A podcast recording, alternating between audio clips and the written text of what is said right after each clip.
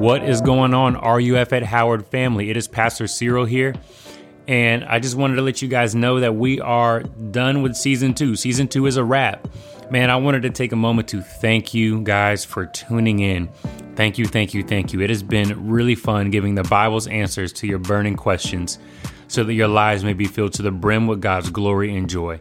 And it's been extra fun to do it this season with Pastor Russ.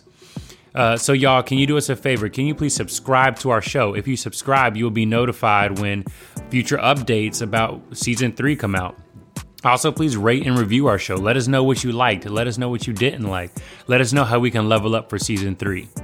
Uh, and last but not least, just because this season is over doesn't mean that you can't reach out to us and grab coffee with us and we can just talk about your questions in person or over the phone. So please do not hesitate to reach out and I will see you guys on campus.